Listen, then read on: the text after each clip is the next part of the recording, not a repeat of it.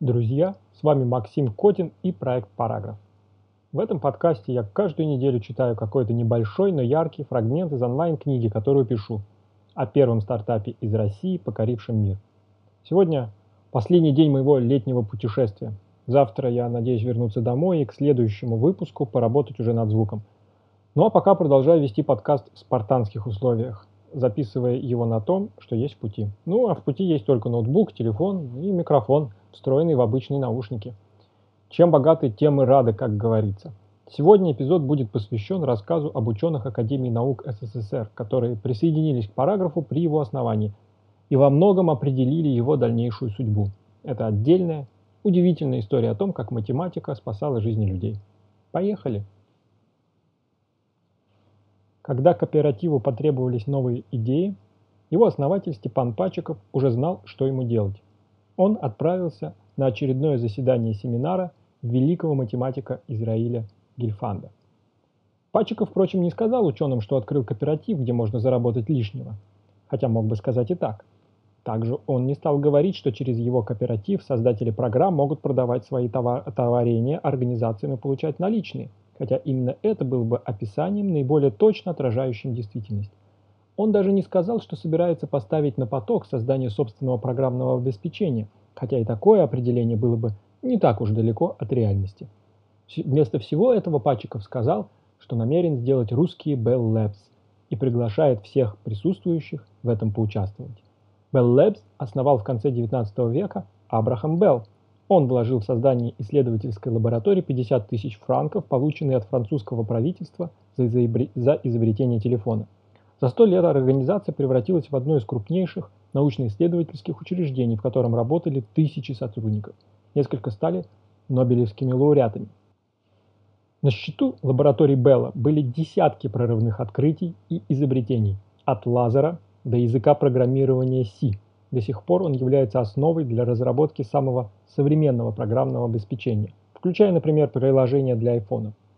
Иными словами, кооператив Пачикова был так же далек от Bell Labs, как обувная мастерская за углом от концерна Nike. Однако Пачиков знал, что для успеха любому большому начинанию нужна красивая и простая идея, способная увлечь людей. Метафора произвела запланированный эффект. Еще во время выступления Пачикова Двое присутствовавших на встрече ученых передали ему записку со словами «Можем решить любую задачу». Авторами послания были Григорий Дзюба и Леонид Кузнецов, ученики Шелли Губермана, который работал в Институте прикладной математики Академии наук над проблемами машинного интеллекта. Вслед за Дзюбой и Кузнецовым в кооператив пришел и сам Губерман. Именно его появление определило развитие всей этой предпринимательской затеи на многие годы вперед – Человек, которого все называли Шелли, в действительности был Шелли. Родители назвали его в честь английского поэта Перси Биша Шелли. Научная карьера Губермана была такой же неординарной, как и его имя. Кандидатскую диссертацию он защитил по ядерной физике, но закончил радиоэлектронный институт и поэтому был регулярным участником заседаний научно-технического общества радиотехники, электроники и связи имени Попова. Впрочем, на этих заседаниях он предпочитал занимать места на задних рядах – чтобы можно было травить анекдоты, когда очередное выступление начинало наводить дремоту, что, стоит заметить, случалось нередко. Однако, один из докладов его по-настоящему заинтересовал. Это был рассказ о перцептроне, устройстве, придуманном американским нейрофизиологом Фрэнком Розенблатом. Перцептрон пытался имитировать работу мозга, чтобы распознавать образы, анализируя и классифицируя сигналы, получаемые от сенсоров, ну, например, фотоэлементов. 1960 году ученый продемонстрировал американской публике компьютер Mark I. Это был перцептрон, который умел распознавать некоторые буквы английского алфавита. В основе работы перцептрона лежал принцип машинного обучения. Чтобы что-то распознавать, устройство должно было изучить большой массив данных, полученных от рецепторов, и классифицировать их. Распознавание, по сути, было процессом определения принадлежности образа к тому или иному классу. Перейдя в Институт прикладной математики к Гельфанду, который возглавлял один из его отделов, Губерман нашел возможность для применения принципов, заложенных в перцептроне Розенблата. После смерти от лейкоза младшего сына Израиль Моисеевич заинтересовался медициной, пытаясь решать проблемы диагностики математическими методами. Под его началом Губерман разработал программу, которая позволяла определить оптимальный курс лечения при геморрагическом инсульте. В некоторых случаях при нарушении кровообращения человека могла спасти только операция по откачке крови из мозга. В других оптимальным курсом лечения оказывалась терапия, а хирургическое вмешательство, наоборот, вело к летальному исходу. Проблема заключалась в том, что не существовало надежного способа, который позволял бы определить оптимальный курс лечения. Каждый раз врачам приходилось гадать, как действовать, полагаясь на свой опыт и интуицию. Губерман придумал программу, которая проанализировала больше 200 историй болезней, предоставленных Институтом неврологии, и научилась прогнозировать исход как при консервативном лечении, так и при операции.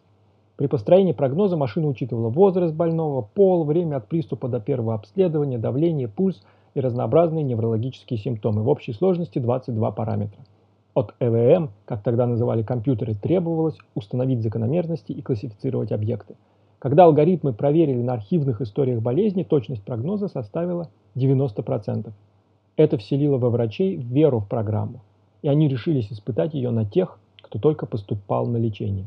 Первую пациентку Губермана, молодую женщину с инсультом, уже побрили и подготовили к операции, когда пришли результаты работы программы, которая предсказала, что вмешательство приведет к летальному исходу. Хирург сняла, сняла перчатки и отказалась оперировать. За следующие сутки ученый чуть не посидел, Многие в больнице считали, что экспериментаторы просто убивают человека. Однако врач отстояла свое решение. Пациентка выжила и через месяц восстановилась, как и предсказывала машина.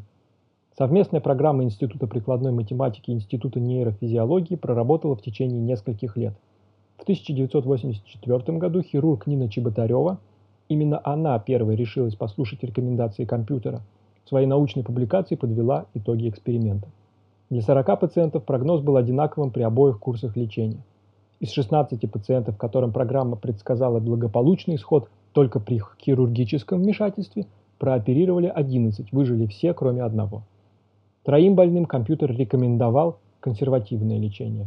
Их не прооперировали. Все трое выжили. Таким образом, можно было бы сказать, что на счету Губермана как минимум 13 спасенных жизней.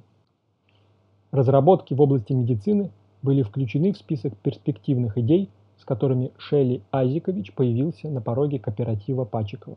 Всего там было около десятка предложений.